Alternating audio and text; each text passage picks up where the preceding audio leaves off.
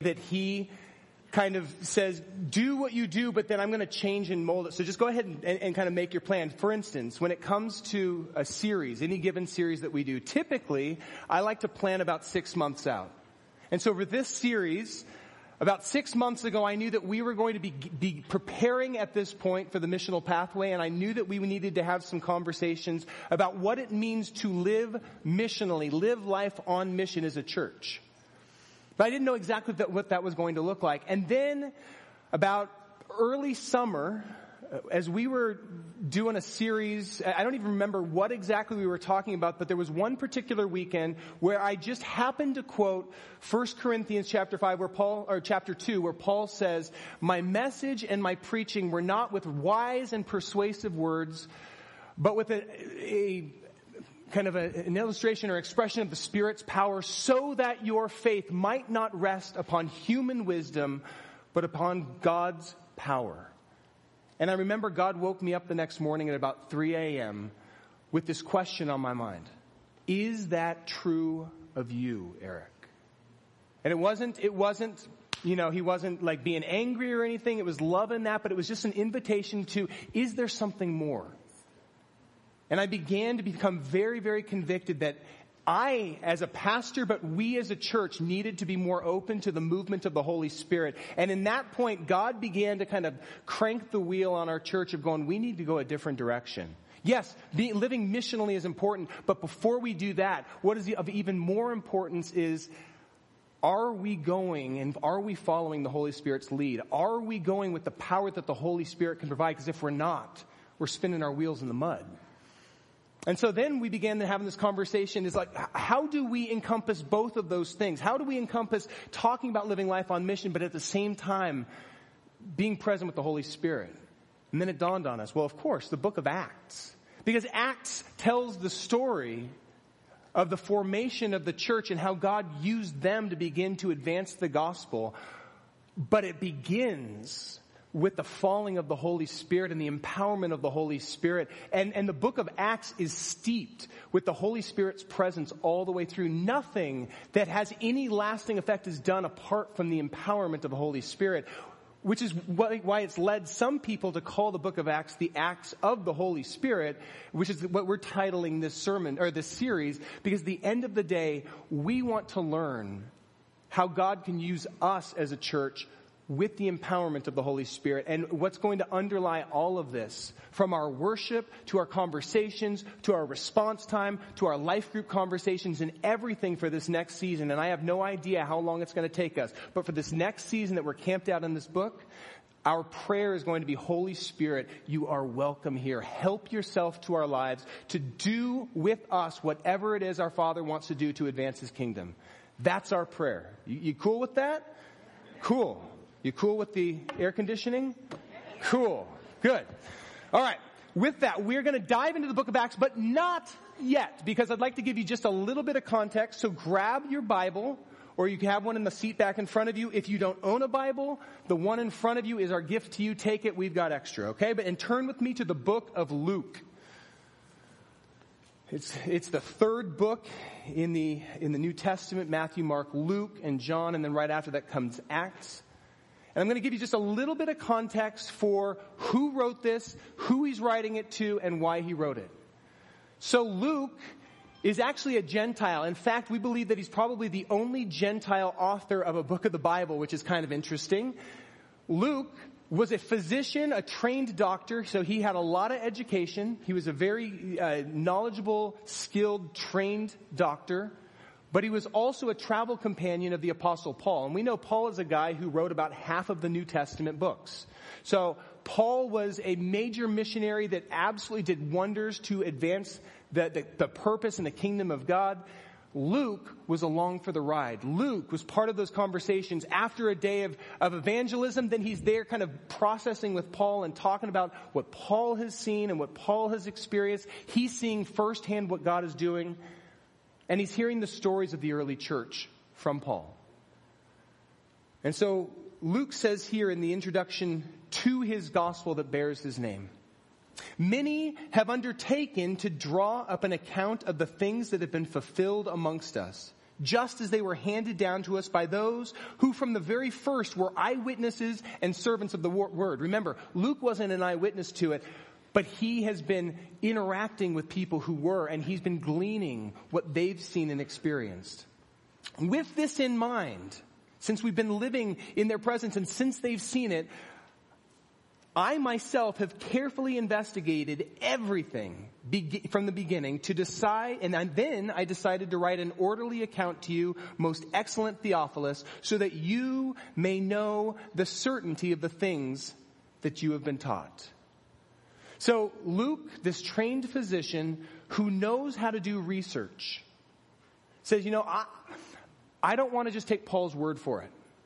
Because the reality is there are so many other eyewitnesses to what's been going on. So as he's going around with, with Paul, he's also, as he comes into proximity to other people who walked with Jesus and saw what Jesus did and saw the risen Lord, he's interviewing them as well. In fact, there's a point in Paul's ministry where he gets arrested in Jerusalem and gets shipped off to a place called Caesarea, which is just, you know, uh, you know, 50 miles away from Jerusalem.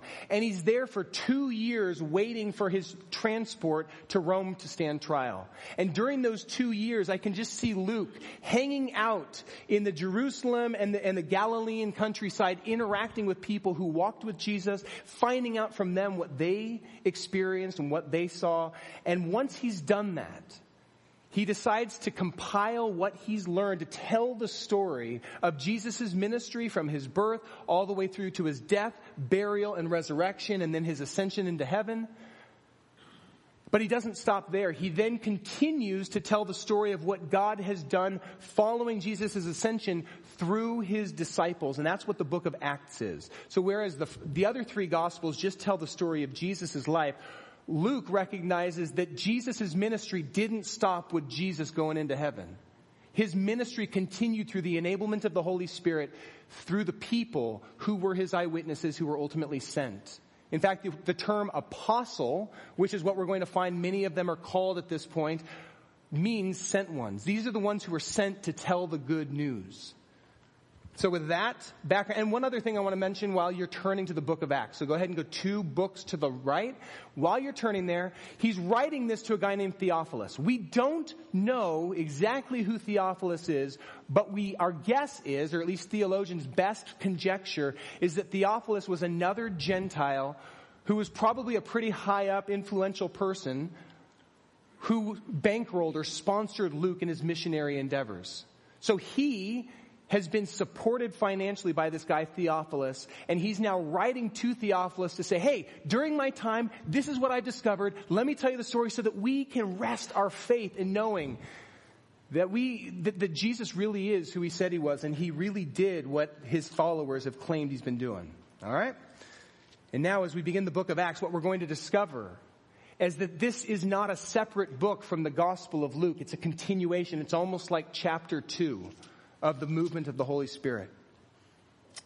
Acts chapter 1 verse 1. In my former book, Theophilus, I wrote all about what Jesus began to do and to teach until the day he was taken up to heaven, after giving instructions through the Holy Spirit to the apostles that he had chosen.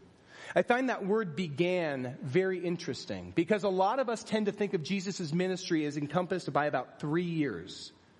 He was baptized, he came up, he went into the wilderness for a little bit, he was empowered by the Holy Spirit, then he called some disciples, and for three years he was sharing and, and people were following him, and then he was, he was arrested because the, the Roman, I'm sorry, the, the Jewish leadership got you know, a little bit afraid that he was changing the status quo of what they're, and, and it was dangerous. He was no Mr. Rogers. You don't tend to crucify Mr. Rogers. He was, he was a revolutionary and he was challenging the status quo, so he's gotta go, and they arrest him, and they accuse him of blasphemy, and they ultimately have him killed. And then he's resurrected after three days. And for 40 days he interacts with his disciples.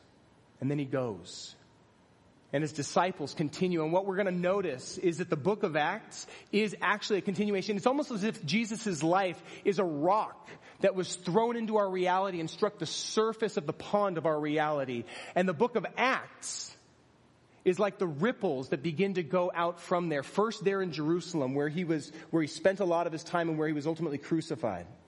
and into Judea, into the larger area of Israel and then ultimately spilled over into places like Samaria where you wouldn't normally go as a good Jew. And ultimately to the ends of the earth. That's what we're going to notice is that if Jesus' life was like the, the initial impact of the rock, it's, it's the disciples going and beginning to share the good news that is the ripple effect that continues to resonate even to today. The ripples are still going and we are part of that swell. Make sense? Cool. If it doesn't, hopefully it will in a little bit. All right, let's keep going. So, verse 3. After Jesus' suffering, he presented himself to the disciples and gave many convincing proofs that he was alive. He appeared to them over a period of 40 days and spoke about the kingdom of God. Now I don't know about you, but if I was Theophilus, if I was some Gentile believer, or, or if, you know, any of us, the most important question we could ever ask about our faith is not, is the Bible true? Is not how did life, how did life start? The most important question we can ask, step back from the edge, most important question we can ask is, how do I know that Jesus really rose from the dead? Did he really rise? That is the single most important linchpin of our faith. Because if he did not, well, I'll let Paul tell you. Can we put 1 Corinthians 15 up there for a moment? If Christ, these are Paul's words, and remember, Luke is a traveling companion of Paul. He, he has been reminded of this, hearing Paul say it himself. If Christ has not been raised from the dead, our preaching is useless, and so is your faith. If Christ has not been raised, your faith is futile. You are still in your sins. Do you think it's important whether or not Jesus raised from the dead? I do. So Luke has Paul's testimony because Paul has testified, I saw Jesus. I saw the risen Lord. He called me to stop trying to persecute the church and instead become a proponent for the gospel. And that's why I'm doing what I'm doing, Luke, and that's why you're coming with me. But thankfully, Paul is not the only eyewitness that Luke has to be able to talk to. Paul himself recognized there were hundreds of other eyewitnesses. Can we throw the next verse from 1 Corinthians chapter 15 up there?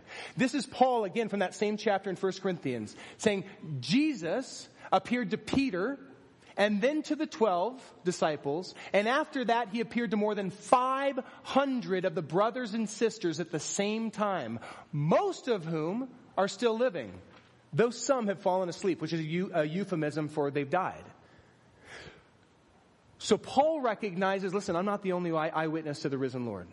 There are literally hundreds and most of them are still alive. And so I would, I just imagine as Paul is hanging out in Caesarea waiting to be shipped off to Rome, I just imagine Luke going around the Galilean countryside where Jesus had taught and interviewing many of his disciples who are living there who have seen Jesus with their own eyes. And then going over to Jerusalem and interviewing Jesus' brother John or uh, John who who is um, absolute I'm sorry John James who was absolutely bit was in kind of contradiction to and was uh, pushed against Jesus during his earthly ministry, and yet all of a sudden has radically been transformed and is one of the believers. Jesus' mom, interviewing her, what have you seen? Interviewing Peter and James and John and all these guys who were eyewitnesses and walked with Jesus, hearing from their mouth what they experienced, and then writing it down.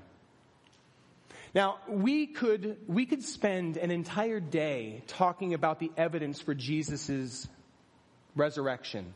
There's a ton of it. In fact, we did spend an entire day looking just at what is the evidence for Jesus rising from the dead and that the grave was empty and it's because Jesus rose from the dead about a year ago during our series Beyond Doubt. And so I'm not going to go back into it today, but if you are interested in the notes from that, all I need you to do on your connection card is, is indicate I want the notes for, for the evidence of Jesus. Just write evidence of Jesus on your connection card, write your name and give me your email address and I will send you the transcript to that message so you can have all of the evidence, at least the most important, pertinent evidence for the empty tomb and Jesus' resurrection yourself. Alright?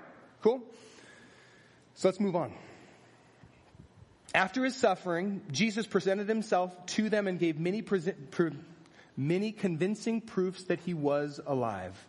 He appeared to them over a period of 40 days and spoke about the kingdom of God.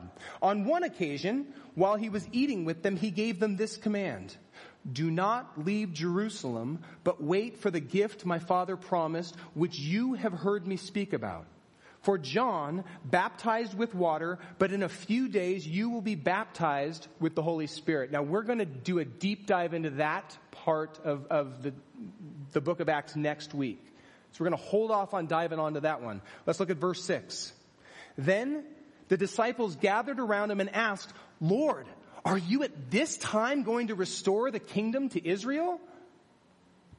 Now, remember, keep in mind that for Jesus' disciples, they absolutely were convinced he was the Messiah, God's anointed redeemer. And all of their understanding of what the Messiah was going to do is that the Messiah was going to redeem his people. That he was going to reestablish God's rule over creation. And they looked at, he, he was going to throw off their enemies. Well, when they looked around, who was the greatest enemy to them at that time? they thought it was Rome, right? And so they anticipated that the Messiah would come as a conquering king who would take up a sword against Rome and lead their people like the Maccabees had before that to overthrow Rome and reestablish Israel as the preeminent nation in the world. Because they believed that as Israel's star rose within the world, people would be humbled by the power of their God in the same way that when God led Israel out of slavery in Egypt, that was a testimony to Egypt that God was God and all of that pantheon of the Egyptian gods were not. So they're like, okay, Jesus, is it time? Uh, because we got to admit, we followed you and we anticipated that you were going to you were going to be the Messiah, and then all of a sudden you got arrested and you got killed, and it was like our hope died with you. But then all of a sudden, three days later, our hope was resurrected gloriously when you walked out of that tomb and we saw you with our own eyes. And it's like Rome threw their worst at you and you got right back up. Rome's got nothing on you. So are you at this time going to finally do it? Is it time? Is it time for the kingdom of Israel to kind of rise again? And I suspect, even though it doesn't say it in the text, I suspect that Jesus at this point just kind of sighed either audibly or internally, like, you still don't get it. But what's wrong with their question? To answer that, go back to verse 3, the second half of it. Jesus appeared to his disciples over a period of 40 days. Thanks, sweetheart. I was about to drink out of Bill's water, so this is a lot better. Jesus appeared to them over a period of 40 days and spoke about the kingdom of God. Here's what I suspect is that the disciples were focused on the wrong kingdom. They were focused on the kingdom of Israel. And, and Jesus is saying, no, no, no, no, no. it's so much bigger than the kingdom of Israel. This is about the kingdom of God. I've been talking to you about this the whole time. Don't you guys get it? And it's a lot like a couple weeks ago when my, my family was up in the redwoods and we were doing this hike through the most majestic, tallest trees on the planet. And I look over and there are my boys off the side of the trail bickering over a stick that they both think they found first. And I'm like, guys, forget the stick and look up. And I can just imagine Jesus going, guys, forget about Israel and look up. Because the kingdom of God is so much bigger than just Israel. And so his response, and I, and I really think that his response is subdued, but it's still a rebuke of their question when he responds in verse 7. Jesus said to them, it's not for you to know the times or the dates the Father has set by his own authority, but you will receive power when the Holy Spirit comes on you, and then you will be my witnesses in Jerusalem and in all of Judea and to Samaria and ultimately to the ends of the earth. Now implicit in his response are two rebukes. Rebuke number one has to do with timing. Guys, it's above your pay grade to know when it's going to happen. All right? So stop worrying about it. It's funny that to, even today we still have people who try to put a, a time stamp on when it's going to happen. It's going to happen on, you know, January 12th, 2020 or something like that, right? And every time they're wrong. Secondly, though, and even more important, is that Jesus rebukes their small mindedness. Because they're looking insular at the boundaries of Israel saying, God, are you going to reestablish the kingdom to Israel? And he's saying, no, no, no, no. It's not just about the people of Israel. It's not just about the in crowd. The kingdom of God is for everybody. Remember, when I was born, what did the angels say? That this was good news of great joy for all people, not just for people who are of Jewish descent. So, you're going to be my ambassadors of the good news, starting here in Jerusalem and radiating out into Judea, the, the kind of wider area. But it's not going to stop there. It's going to keep going. It's going to spill over into Samaria, into those places that you don't go, that you will walk miles out of your way to avoid. It's going to go there, and it, this is good news for the Samaritans as well. Not only that, but this is going to radiate ultimately to the ends of the earth and you're going to be the ones who are going to help take it there because I'm sending you there to do it. So Jesus is trying to kind of, kind of correct their thinking from an insular, inward focus to more of an outward focus because the kingdom of God is very, very different from the kingdom of Israel. But here's the question we need to wrestle with. And we're not going to read any further because what I'd like to do today is I'd like to really deep dive into that word kingdom. It's a word we've been using a lot lately. You've heard it a ton through our parable series that we just finished because so many of Jesus' parables were about the kingdom of God, or in the book of, of Matthew, the, the kingdom of heaven, which is synonymous. He was just writing to Jews who don't like to write the word God, the name God, so that he used kingdom of heaven synonymously. So much of Jesus' teaching was about the kingdom of heaven, or the kingdom of God. In fact, his very first very first message after he was baptized, his very first message that he preached was this Repent, for the kingdom of God is at hand. And so many of his parables were about the kingdom of God. The kingdom of God is like a treasure that's hidden in a field that when somebody finds, they're willing to sell everything they've got to take hold of it. The kingdom of God is like a pearl merchant who's out searching for fine pearls. The kingdom of God is like a mustard seed that, although it's teeny tiny, it grows into the largest bush in, in, a garden. In fact, it becomes a tree that birds can flock into. The kingdom of God starts out small, but it becomes huge. The kingdom of God is, I mean, he, he just over and over, he's, he's kind of reiterating what the kingdom of God is like. And so what is the kingdom of God? And how is it different from the kingdom of Israel that the, the disciples were fixated on? Well, before we answer that question, let's take one step a little bit further back and answer a different question, and that is this. What is a kingdom? Let's just define our term. What is a kingdom? Probably the best answer I've seen is by a guy named Dallas Willard who went to be with Jesus uh, about a few years ago. Can we throw that up on the board? He, this is the way he described it in his book, The Divine Conspiracy. He said a kingdom is anywhere that the sovereign's will is done. By sovereign, I mean the king or queen. So, to put this into layman's terms, let's say that Robin is the queen of her own kingdom. And Robin says, I love teal so much, she does, that every single home and business in my kingdom must have teal in it. In fact, it must be one of the primary colors that you paint in your house well, you would have a really good idea of the boundaries of Robin's kingdom based upon where the teal houses stopped, right? Because everywhere in her kingdom, the citizens would paint their houses teal. So when we talk about the kingdom of God, the kingdom of God is where God's will is carried out. And, by definition, then citizens of the kingdom of God are those individuals who willingly submit their desires, their wills, their hopes to that of their sovereign God. God, your will be done. And in fact, you see Jesus saying exactly that when he teaches his disciples to pray. Our Father, who's in heaven, holy is your name, your kingdom come, your will be done on earth as it is in heaven. Those two things go hand in hand. If God's kingdom is coming, then his will is being carried out. And those people who choose to submit their will to his will are citizens of the kingdom of God. That's why Jesus, on the night that he was going to be arrested and ultimately crucified, in the garden is praying, God, if there's any way we can do this that doesn't require me to hang on a cross and die, because I've heard that's really painful, let's do it that way. But not my will, but yours be done, because Jesus chose to submit his will in every which way.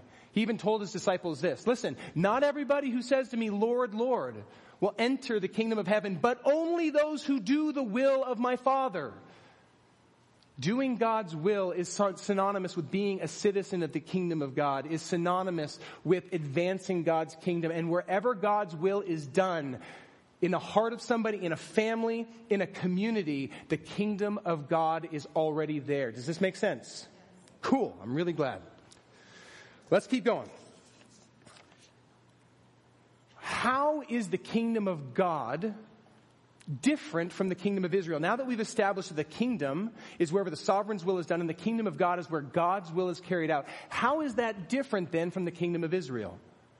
Well, there's a few different ways that we're going to look at today. There's, there's a ton of different ways. I'm going to look at three of them. The first one has to do with the sovereign. Who's in charge? In earthly kingdoms, the person in charge is a human being who leads as they see fit. And typically the way that they lead is they make decisions more often than not that are self-serving, that help perpetuate their own power. And they will often sacrifice people in order to help, you know, maintain their authority. And in contrast to that, God is the sovereign of the kingdom of God. He's a very different, he, he, first off, he knows a lot more than human beings. He knows the beginning or the end from the beginning. But he has also shown what kind of a leader he is. He's self-sacrificial. He loves to the point of sacrificing himself, letting, having Jesus die for our sins so that we can live. So that's the first difference, is who is ultimately in control. Secondly, it is kind of how stable or how long that kingdom is able to perpetuate itself. Take the preeminent nation in the world at the time that Acts was written, Rome. They were the most powerful nation in the world at that time. The Caesar was viewed as God. And yet, Rome no longer exists and every single Caesar is worm food right now. The only way we even know of their existence is because of the history books or Julius Caesar, you know, the, the play by William Shakespeare and all that kind of stuff. That's the only reason that we even know they existed. And before that, it was Alexander the Great and, and Macedonia his nation that ultimately fell as uh, Rome rose to power. And before that, it was King Cyrus and the Persian Empire who rose to power and everybody's going, he's God. He is in charge. His, his reign will be, last forever and this nation will never fall. And it's gone. And they're just a few of the kingdoms that have risen and fallen just in the last few thousand years which is a good reminder for those of us who sit here today as a citizen of the kingdom of America and expect that it will be perpetuated forever. And I gotta remind us, it won't. America will one day fall. It will be replaced either by another nation that will be transitory, that'll come and go, or by the return of Jesus Christ and the, the fulfillment of the kingdom of God. And at that point, every nation will be replaced. But for right now, America seems to be one of the most powerful, if not the most powerful nation on the planet, but it will come to an end. So, who is the sovereign?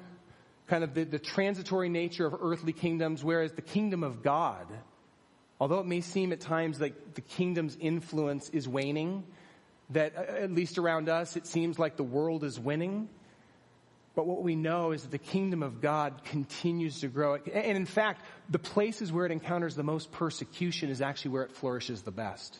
You want to know where the church is growing the most? In China, where open you know, worship of God is actually outlawed and, it, and the church is growing like wildfire there. The reason it's languishing here in the West is because we can say I'm a Christ follower without any real repercussions. It's comfortable, although it's becoming a little bit less comfortable in this current atmosphere. But because it's comfortable, we, the, the, kingdom of God is kind of languishing here as we go, yes, I want to follow Jesus, but I also want to have my Xbox. I also want to have, you know, my, my career. I also want to kind of build my own little kingdom along the way of advancing God's kingdom. It doesn't cost us as much. So the kingdom of God, we, we know ultimately, it will, if you read Revelation, the kingdom of God will ultimately be established permanently and will replace every kingdom. But for right now, it is only working through the hearts of those who willingly submit themselves to God and say, I want your will to be done in my life. The third way, and I would suggest for our conversation today, the most important way that the kingdom of God is different from the kingdom of Israel is in terms of its boundaries. Because think about the kingdom of Israel. They're thinking Israel is a solid place. We, we, we, is demarcated. We are different from everybody else. God chose us. He didn't choose them.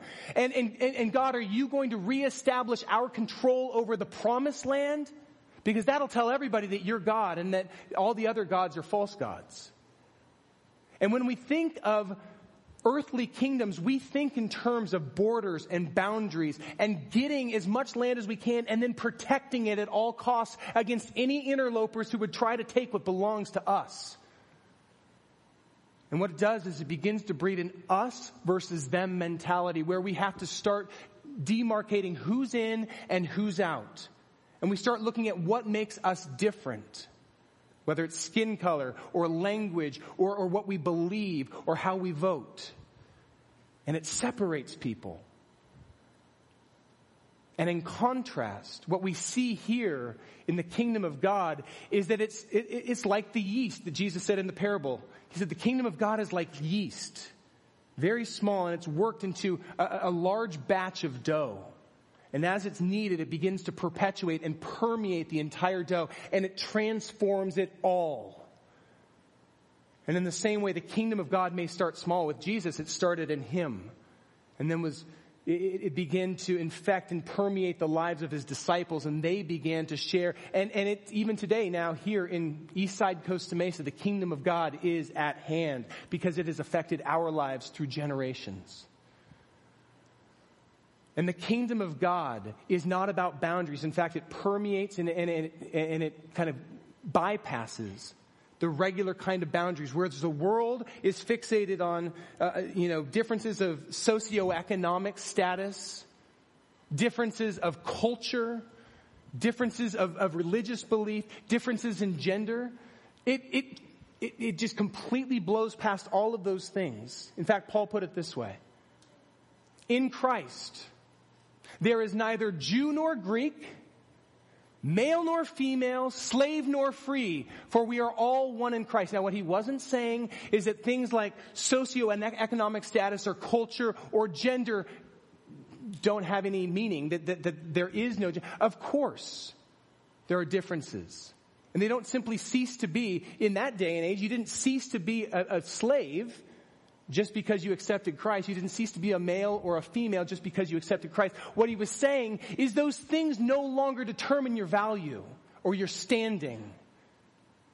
Because in Christ, we are all on equal footing. Doesn't matter if you're a Jew or you're not a Jew, a Gentile. It doesn't matter if you're a man or a woman. It doesn't matter if you're old or young. It doesn't matter if you have a lot of money and you're a, a, landowner and a slave owner or if you are a slave that is owned by another person. In Christ you have, you are in equivalent value because we are all saved by grace.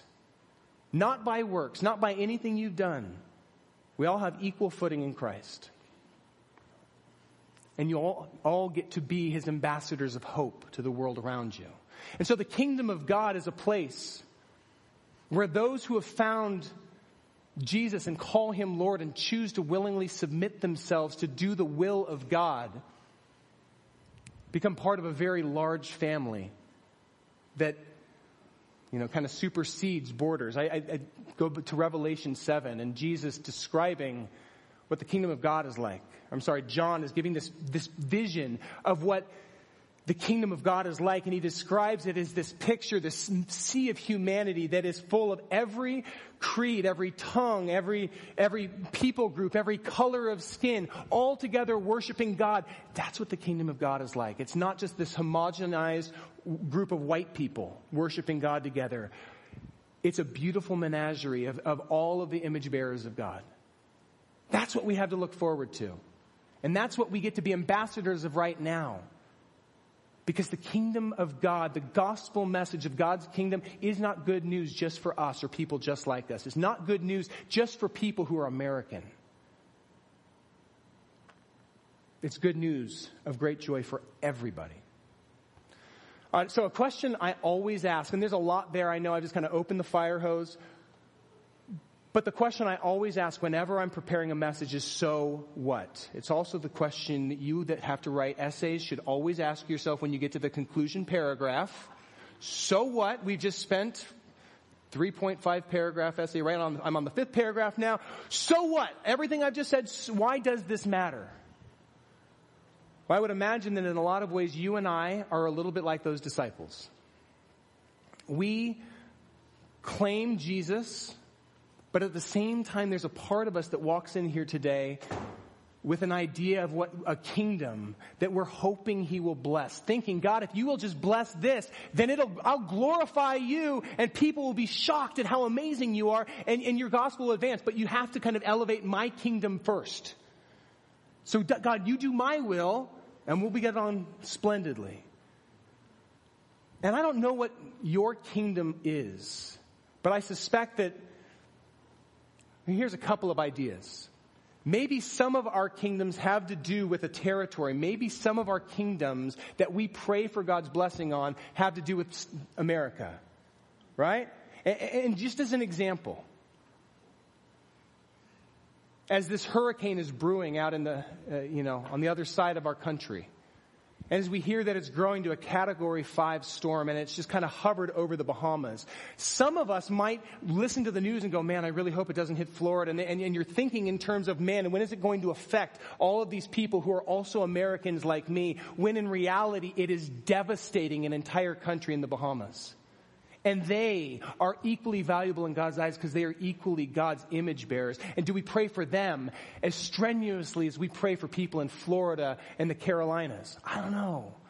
But it, it, it, challenges me because I, rem- I realize there is a tendency for me to think in terms of borders and boundaries.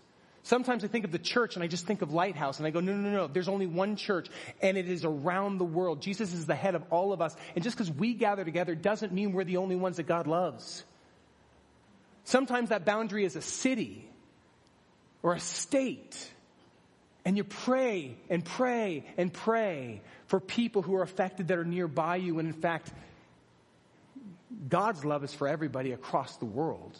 It doesn't matter if they look different from us, and it doesn't matter if they, they think differently than us. It doesn't matter if their language is different or, or even if they, yeah, you, you get it, okay? So, that might be one of them.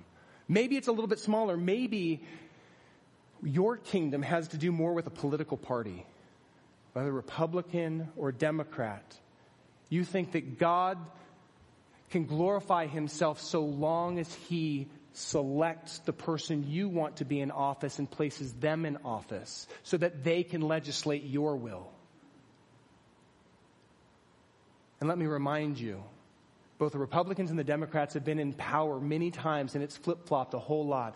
God is still sovereign and we are still first and foremost citizens of the kingdom of God before we ever sign our allegiance to a country or a political party. But let's shrink this down even more.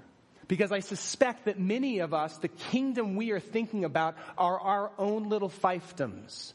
Our own little kingdoms that often will extend only as far as our nuclear family, our household.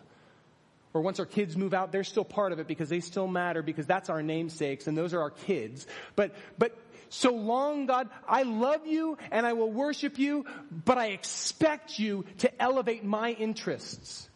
Yes, I will worship you, but will you please bless my career? Will you please make sure that my kids flourish and get really good grades so they can go to a really good school and make a whole lot of money so I can be comfortable and they can take care of me? Hypothetically. Oh, thanks, Darlene. I'm moving in with you. And Dawn. I'm done. Um, or, or, or God, I'm going to worship you but you got to make sure I'm healthy. And this, this cancer diagnosis I've just gotten, you got to take care of it. Because the only right answer is cancer free. That's the only way that you really are sovereign. And I suspect that there are many of us here today that have bought into this belief that God's greatest desire is for us to be happy, healthy, and wealthy. And may I simply suggest that that is not biblically accurate. That is not God's greatest desire. That is not His number one focus for us. In fact, it's very contrary to what Jesus taught about the heart of God. He said, hey guys, and he's talking to his disciples here, so they're the in crowd, right? Hey guys, listen. In this world, you're gonna have trouble. Okay? You're going to experience persecution for following me. You are going to encounter blatant lies about you. You are going to lose jobs. You are going to have your hearts broken. Your bodies will break down and ultimately many of you will give your lives for your faith. In this world you will have trouble. But you can take heart because I've already overcome the world because of what he was about to do on the cross, the brokenness of this world doesn't get the last word. You've heard me say this before, but let me reiterate it. There are some of you in here who have cancer. There are some of you in here who are dealing with an addiction. There are some of you in here who are dealing with depression. There are some of you in here whose marriages are blowing up. There are some of you in here whose children are going off the rails. There are some of you in here who your life is going off the rails. And God is not absent. He's, he's, it's not like he's no longer sovereign because that's happening because we are experiencing life in a broken, sin scarred world, real time. And he warned us it would happen. In this world, we are experiencing trouble, but God is still sovereign. And he is still advancing his kingdom purposes often through our trouble because what greater testimony to the world around us than somebody who is undergoing extreme pressure and yet still continues to praise the name of Jesus? And we got some people in here right now who are undergoing hell. And the fact that they are still smiling and saying, God is God and I am following Him. In fact, the, the enemy made a real mistake when he decided to attack me this way because I am only leaning into more to God right now than I ever had before. The enemy has got my attention and now I'm following God, so he, better back off. It, it, that speaks powerfully not only to those of us who are walking with them, but that speaks powerfully to our neighbors and our family members who may not be believers and our coworkers and friends that we know at school. If you are building your faith, if you are leaning your faith on a pedestal of God being all about your happiness, your health, and your wealth, may I simply warn you that your faith will fall. Because that pedestal is made of sand. But if we're placing our faith in God and recognizing it's not about my own little kingdom, it's not about my advancement in my career, it's not about me getting straight A's, it's not about how I do in sports, it's not about my, the state of my marriage or how well my kids are doing and how many goals they score, whatever it happens to be. It's not about that. My identity is not wrapped up in that. I am a child of God. That is who you say I am and I rest in it, God, and I will follow you come hell and high water. If we are willing to do that, if we are willing to take our own desires and submit them to the Father like Jesus did, not my will, but yours be done. Your kingdom come and your will be done in my life, in my home, in my neighborhood, in my school, in my workplace, in our county, and in this world, just as it is in heaven, then God will use you to advance his kingdom. In fact, he already is. So here's the invitation this morning this week, and as you guys are, are processing this in life groups beginning this week, as, as you are, are processing this as a family heading home, what are the kingdoms you've been holding on to and basically holding out to, to God and saying, Jesus, will you bless this? Are you finally going to do what I've expected? Are you going to help me win the lottery? So I can bless a whole lot of people?